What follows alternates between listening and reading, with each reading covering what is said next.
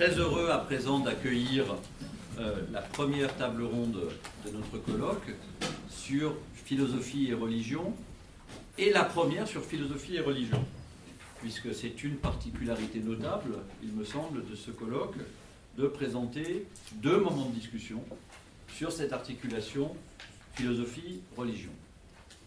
Chose remarquable et qui fait contraste avec euh, les précédents grands bilans de la philosophie française que je mentionnais au début, celui du débat en 1992, euh, celui euh, de Cité en 2014 et 2015, où la présence de la religion et de l'articulation philosophie-religion était beaucoup plus discrète. Alors comment expliquer cette transformation? On sait bien qu'il ne faut pas la mettre au, compte d'un supposé retour du religieux. La tarte à la crème est ici tellement massive et on connaît la réponse usuelle. Depuis le temps qu'il revient, c'est peut-être qu'il n'était jamais parti, ce religieux. Ce qui me semble faire plus signe vers l'actualité, c'est euh, la structuration dans divers secteurs de la philosophie française de quelque chose comme une philosophie de la religion, en France aujourd'hui Faut-il parler d'une sous-discipline? Faut-il parler d'une orientation? En tout cas, quelque chose comme une organisation, à partir par exemple d'un certain nombre de postes qui s'ouvrent dans les universités, à partir d'une association francophone de philosophie de la religion euh, qui s'organise depuis 3 ou 4 ans, à partir de plusieurs signes institutionnels de ce type. Mais est-ce que ce constat lui-même suffit? Sans doute pas, puisque philosophie et religion, c'est bien sûr beaucoup plus que la philosophie de la religion. Euh, je suis sûr donc qu'au cours de cette table ronde, ce sont d'autres questions qui vont s'ouvrir, d'autres questions que celles qui touchent à la constitution stricte euh, d'une discipline, une discipline philosophique aujourd'hui, d'autres questions donc sur l'articulation très large de la philosophie et de la religion. Olivier Abel est professeur de philosophie éthique à l'Institut protestant de théologie à Montpellier. Il enseigne aujourd'hui après avoir enseigné au Tchad, à Istanbul, puis à l'Institut de théologie protestante euh, de Paris jusqu'en 2014, où il a notamment créé euh, le Fonds Ricoeur. Je mentionne ses dernières publications également, un Pierre Bayle chez Michalon en 2017, et Vertige de l'Europe, un livre paru l'an dernier, en 2019, chez Laboret de Fides à Genève. Gérard Bensussan, philosophe, professeur émérite à l'Université de Strasbourg, inutile de présenter ses recherches sur le marxisme, sur l'idéalisme allemand, sur les philosophies du judaïsme allemand. Il collabore aux archives Boussole de Paris depuis plusieurs années. Parmi ces derniers ouvrages, je voudrais aussi mentionner Les deux morales, chez Vrin en 2019, et apparaître donc très bientôt une philosophie de Proust. Aujourd'hui même. Aujourd'hui même, félicitations. Euh, une philosophie de Proust, donc sur l'écriture de l'involontaire au classique Garnier. Merci. Euh, oui, moi donc je vais parler un petit peu euh, sur le tragique. Je pars du tragique, c'est un des points. Je, voulais parler de, de Ricoeur. Euh, en pensant qu'on pouvait trouver à partir de Ricoeur, mais pas, de là, pas au-delà de Ricoeur, je vais parler un peu de Lyotard, peut-être même de Sandra Logier, avec qui on a souvent travaillé sur ces questions-là, de quelques points d'émergence, on parle de, de champs émergents. Je pense que ces questions de religion sont aussi des questions émergentes par certains, à certains égards. Euh, et euh, dans la réception mondiale de, de, cette figure de la philosophie française qui est Ricoeur, justement, il y, a, la dimension du champ littéraire, la dimension du champ politique, juridique, éthique, mais il y a aussi la dimension religieuse et théologique que nous, en France, on ne, perçoit pas, ou presque qu'on sépare, bien sûr. Euh, et c'est très important notre culture, mais du coup, il y a des, aspects qu'on ne, ne voit pas. Alors, d'abord, je ne dirais pas par quatre chemins, il n'y a pas de philosophie de la religion chez Ricoeur, hein, c'est toujours oblique, c'est toujours... Euh, euh, et donc, mais en, revanche, il y a des sources, c'est peut-être chez Lingien, des sources non philosophiques de la philosophie. Et parmi ces sources non philosophiques de la philosophie, il y a des textes bibliques, il y a tout le massif biblique, je vais y revenir, mais il y a aussi euh, les tragiques grecs notamment, et puis bien d'autres choses aussi. Hein, mais euh, voilà. Euh, donc c'est mon premier coup de sonde, c'est ça, c'est euh, autour du tragique, autour du, autour du mal. Euh, je pense que ces questions du tragique sont, sont très fortes aujourd'hui. Moi, je viens de travailler sur, sur Pierre Bayle, qui disait que dans son projet de dictionnaire, l'homme préfère se faire du mal pourvu d'en faire à son adversaire, plutôt que de se procurer un bien qui tournerait aussi à l'avantage de son adversaire. C'est une phrase épouvantable. C'est une phrase c'est une anthropologie très, on pourrait dire apparemment très pessimiste, très réaliste à vrai dire, et en même temps, ça montre une capacité de désintéressement des humains. En fait, on, préfère se faire du mal, il y a un côté sacrificiel. Ça veut dire en même temps qu'il euh, y a une sorte de grandeur humaine qui, qui, dépasse le calcul des intérêts d'une anthropologie purement. Euh, et, je pense que ça, ça, nous met tout droit au cœur du, au cœur du, tragique, c'est-à-dire la, capacité que nous avons dans la fureur de la destruction, de nous faire un mal terrible. Et donc je pense que là, c'est une des questions que la religion ouvre, et rouvre sans cesse. Hein, euh, euh, et donc, pour, je, n'a cessé tout au long de son œuvre, pendant 50 ans, de reprendre régulièrement appui sur la lecture de l'Orestie d'Échille, et notamment de la, de la sur les espèces de conversion des Érinies en, en Euménides, hein, des, des, des, furies de la, destruction, hein, des, des, déesses de la vengeance en, en bienveillance, hein, bon, avec comment est-ce que la tragédie fait ce, fait ce travail, à vrai dire proprement religieux, à la fois de faire voir la, profondeur, la gravité de la, de la fureur de la destruction, et, de, des, voix absolument terrifiantes, et en même temps comment, comment les convertir, comment les, les, ramener dans les... comment intégrer ces, ces cultes archaïques, on peut dire, de la, de la nuit dans la cité démocratique. C'est un, une grande question euh, autour de la tragédie grecque que, que Ricard n'a cessé de, méditer.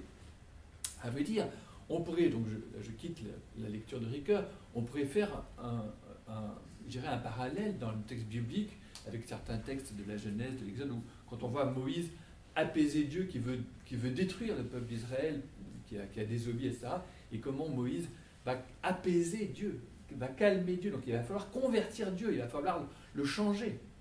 Hein, il va falloir, donc ça c'est le texte du biblique, Dieu n'est pas une espèce d'être immuable, etc. Il y a vraiment une, il y a, une sorte de, tragique. donc il, y a donc il y a une dimension euh, euh, inhumaine, dans les, et donc inhumaine au sens euh, religieuse, dans, au sens de quelque chose de supra-humain, dans les fureurs humaines, et en même temps il y a quelque chose de, divin dans la bonté humaine. Et c'est là que je ferai le rapprochement avec, peut-être avec certaines intuitions qu'on trouve chez Schopenhauer, qui sont en débat avec, qu'on peut mettre en débat avec Nietzsche, bien sûr, sur l'idée que le, au fond, le fond du fond de la, de, de la, de, la morale, mais finalement de la religion, c'est la bonté, c'est la compassion.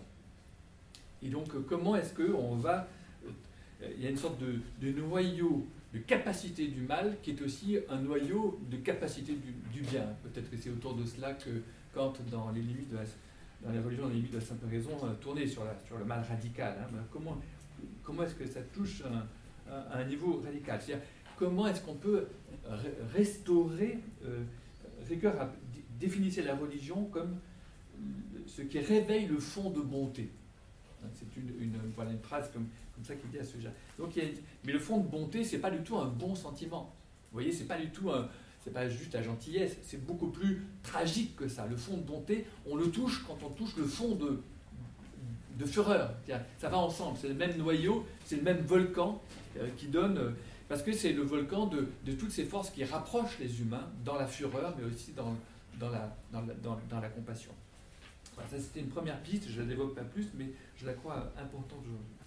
Une deuxième piste que moi je prendrais à partir de, de Ricoeur, Ricoeur s'est très vite désintéressé de la, des grandes constructions théologiques, doctrinales, etc., pour venir au texte, parce que justement, il avait besoin, euh, avec cette idée justement que le symbole donne à penser, hein, c'est cette idée que qu'il y a quelque chose, que c'est une source non philosophique et que donc on ne cherche pas derrière le texte allégoriquement trouver la le concept qui serait caché derrière le, mais euh, on est devant le texte et et du coup, on a affaire à, des textes. Quand on a affaire aux écritures, aux textes bibliques, on a affaire à des textes. C'est pas un texte. Il y a une pluralité de textes et il y a une pluralité de genres de discours. Et là, il y a un débat avec, avec Emmanuel Lévinas, qui est absolument passionnant, je trouve. Je crois que c'était en 1974 à, à Bruxelles. un débat autour de la, révélation. Il y avait d'autres intervenants. Je ne retiens que ce, ce, dialogue final entre Ricoeur et Lévinas, où Ricoeur reprend une, une, objection que lui faisait Lévinas sur la priorité du prescriptif. Lévinas disait non, le prescriptif dans le texte biblique, il a priorité. Ça, c'est un débat que je trouve très intéressant par rapport à ces questions de séparation. Et alors, Ricoeur dit, mais ce qui me frappe dans la tradition biblique, c'est que le prescriptif, il paraît toujours encadré par d'autres genres, en particulier le narratif. Et d'ailleurs, non seulement l'élément narratif, mais aussi l'élément prophétique, dit-il, ainsi que tous les autres éléments que j'ai essayé de dénombrer, le sapiential, l'hymnique, etc. Et alors, euh, Lévinas lui répond euh, nous, nous, autres en Europe sommes habitués à penser l'éthique et le prescriptif comme ordre préliminaire au-dessus duquel s'étendrait le plan religieux libéré de toute obligation et de toute contrainte, toujours répressive. La lecture juive de la Bible ne sépare pas de l'émotion religieuse la plus haute l'éthique de l'obéissance et l'accomplissement d'actes prescrits. C'est intéressant comme débat, c'est un débat très fort. Alors j'ai quand même envie de dire, ce que dit euh, Lévinas là, il décrit quand même une construction assez thomiste, dans laquelle il y a une morale commune, et puis il y a euh, la religion qui est un peu au-dessus. Je ne suis pas sûr qu'on puisse dire que tout le christianisme se résume à cette, à cette euh, manière de penser-là. Alors en tout cas, euh, Ricoeur répond, quant, à la querelle sur le primat du prescriptif, parmi les genres littéraires qu'il y a dans le texte public, hein, il, y a, des genres littéraires, pourquoi est-ce que ce serait, le prescriptif euh, je ne voudrais pas le prolonger. La discussion a en effet atteint le point où il ne s'agit plus d'un débat purement théorique, d'une préférence intellectuelle, mais de la modalité de l'engagement de chacun de nous dans sa tradition. Or, on n'a peut-être pas ainsi dit, il n'y a pas d'interprétation en dehors d'une tradition qui a certes ses limites, mais qui aussi recèle le dynamisme dont vit l'interprétation. Dès lors, on ne conteste pas une tradition avec des arguments intellectuels, l'autre peut tout au plus reconnaître cette tradition à partir de ce qui est vivant dans la sienne propre dans la mesure où le primat du prescriptif vous constitue absolument, existentiellement et communautairement, je ne peux que le reconnaître. Tout ce que je peux dire, c'est pourquoi je suis placé sur un autre itinéraire. À cet égard, je me permettrai de dire que j'obéis pour ma part à l'exigence de remonter la pente d'une certaine fermeture moralisante du protestantisme. Et en fait, euh, sortir le protestantisme de la fin du XIXe siècle, début XXe siècle, a, mis l'emphase sur le prescriptif, sur la morale, et donc, euh, Ricoeur veut revenir de ça, notamment le protestantisme libéral, hein, il faut le voir. Euh, donc, euh, essayer de sortir de cette, éminence du prescriptif pour ouvrir la diversité des, des, gens publics. Alors, c'est une enquête qu'il commence, entre autres, qui, est ancienne, notamment sur le temps biblique, l'idée de temps biblique opposé au temps grec. Hein, bon, et Ricoeur n'a cessé de refuser cette opposition simpliste en disant il y a, il y a des temporalités différentes, des temporalités narratives, temporalités prophétiques, temporalités euh, euh, je ne vais pas tout redévelopper, ce, serait, ce serait long. Mais, et du coup, euh, cette, cette pluralité de, de genres, je dirais de formes d'expression, génère une pluralité de temporalité, mais aussi une pluralité de Dieu. Il dit, on se demande parfois si c'est du même Dieu qu'il s'agit le référendu ainsi visé par la convergence de tous ces discours euh, exprime la circulation du sens entre toutes ces formes du discours, mais aussi euh, l'absence, l'inachèvement, ce qui échappe à chacun de ces discours. Et on peut retourner ça aussi sur le sujet. Le sujet lecteur est lui-même inachevé et il est lui-même au miroir des Écritures. Il est, il est, il est divers, il est, il est euh, lui-même, je dirais, modalisé, modifié par ces, les différents régimes. Euh, là, je rejoins euh, euh, d'une certaine manière une lecture où Ricoeur, on pourrait faire un rapprochement entre Ricoeur et Lyotard sur ces questions-là. Lyotard que j'avais invité quand il est présidé le Collège international de philosophie, on avait organisé un colloque ici à la Sorbonne, je l'avais invité sur le thème de l'émancipation comme problème, le thème que j'avais proposé au moment de, en 89 il nous avait fait un, commentaire magnifique de, de l'émancipation euh, à partir de Paul, d'une lecture critique de, Paul, euh, de Saint Paul, si vous voulez, et, euh, dans lequel justement il, faisait de, du paulinisme une espèce de le chêne du d'une histoire de l'émancipation, de, grand récit de l'émancipation, hein, qui est le grand récit de la modernité. Mais c'est vrai que moi, je, protestais après en discutant avec lui, c'était un, proche pour moi, Jean-François, et je lui ai dit non, mais il n'y a pas que cette histoire-là, il y a d'autres histoires, il y a d'autres temporalités dans le biblique, il faut les mettre en, conflit euh, les unes avec les autres, y compris dans euh, le, Nouveau Testament. Euh, donc voilà, ça c'est un, deuxième point, c'est le, détour par cette pluralité de, formes d'expression, parce que je pense que par rapport à, l'enquête actuelle, l'émergence actuelle je dirais, d'un respect de la pluralité des, formes de vie, qui sont ancrées dans des formes de littérature. nos vies ont des formes, disait Marielle Basset. Elles ont des, euh, nos vies ont des formes, et c'est des formes. Le texte biblique, c'est aussi un massif littéraire qui nous aide à, voir que nos vies ont des formes, et, que ces formes, elles sont, elles sont inachevées, elles sont plurielles, elles sont inachevées. Un troisième thème que je euh, voudrais euh, développer, ce sera le troisième coup de sonde, c'est autour du politique. Et euh, là, je repartirai de. C'est pas tellement Ricoeur, je vais repartir d'une observation de, Anna Arendt.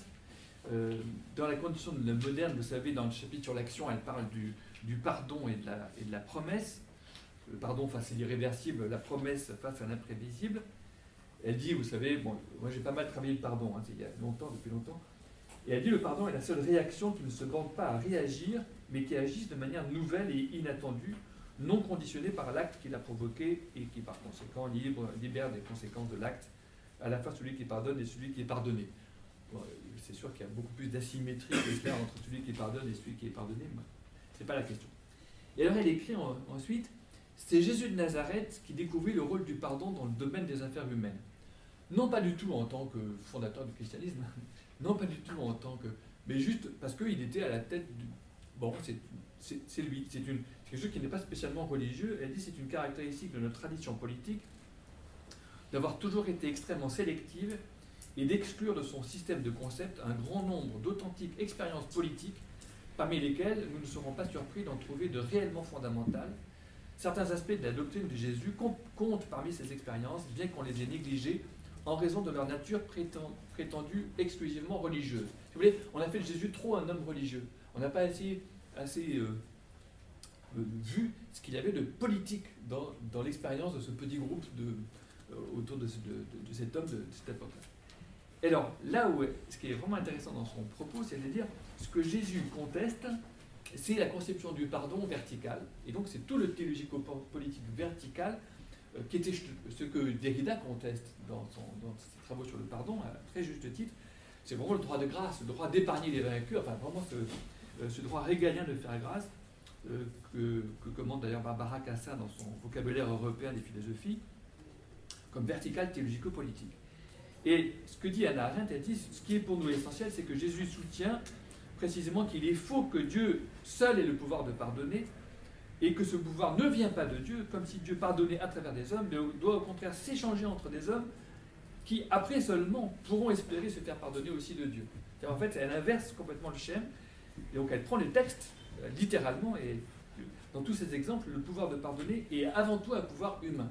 En gros, si vous voulez, le message de Jésus, c'est dire, vous avez tous le pouvoir de pardonner. Comme d'ailleurs, vous avez tous le pouvoir de promettre. Ça appartient à tous, ça n'appartient pas seul à Dieu, seulement à Dieu, à Dieu seul le pardon, ou euh, au roi seul le pardon. Il y a des incidences politiques très fortes, mais à tous. Alors, je pense que euh, c'est important par rapport à, la discussion autour du théologico-politique, qui est, qui est, je crois, un, troisième point d'émergence euh, intéressant du champ du religieux en philosophie.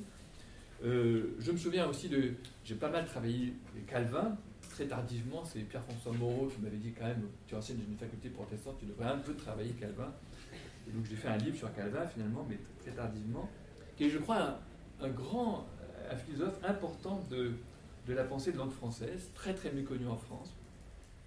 Et donc euh, il fait un commentaire très classique de Romain XIII, la soumission aux autorités, mais il dit Ah oui, il y a une exception ou plutôt une règle. C'est extraordinaire comme euh, réglage de l'expression.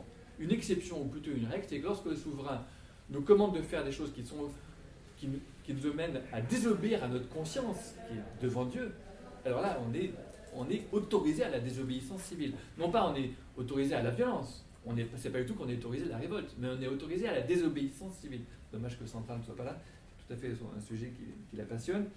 Désobéissance civile, c'est dire, en fait, à, faire sécession, éventuellement à partir ailleurs si on peut, ou en tout cas à faire sécession. Donc le, pacte est rompu.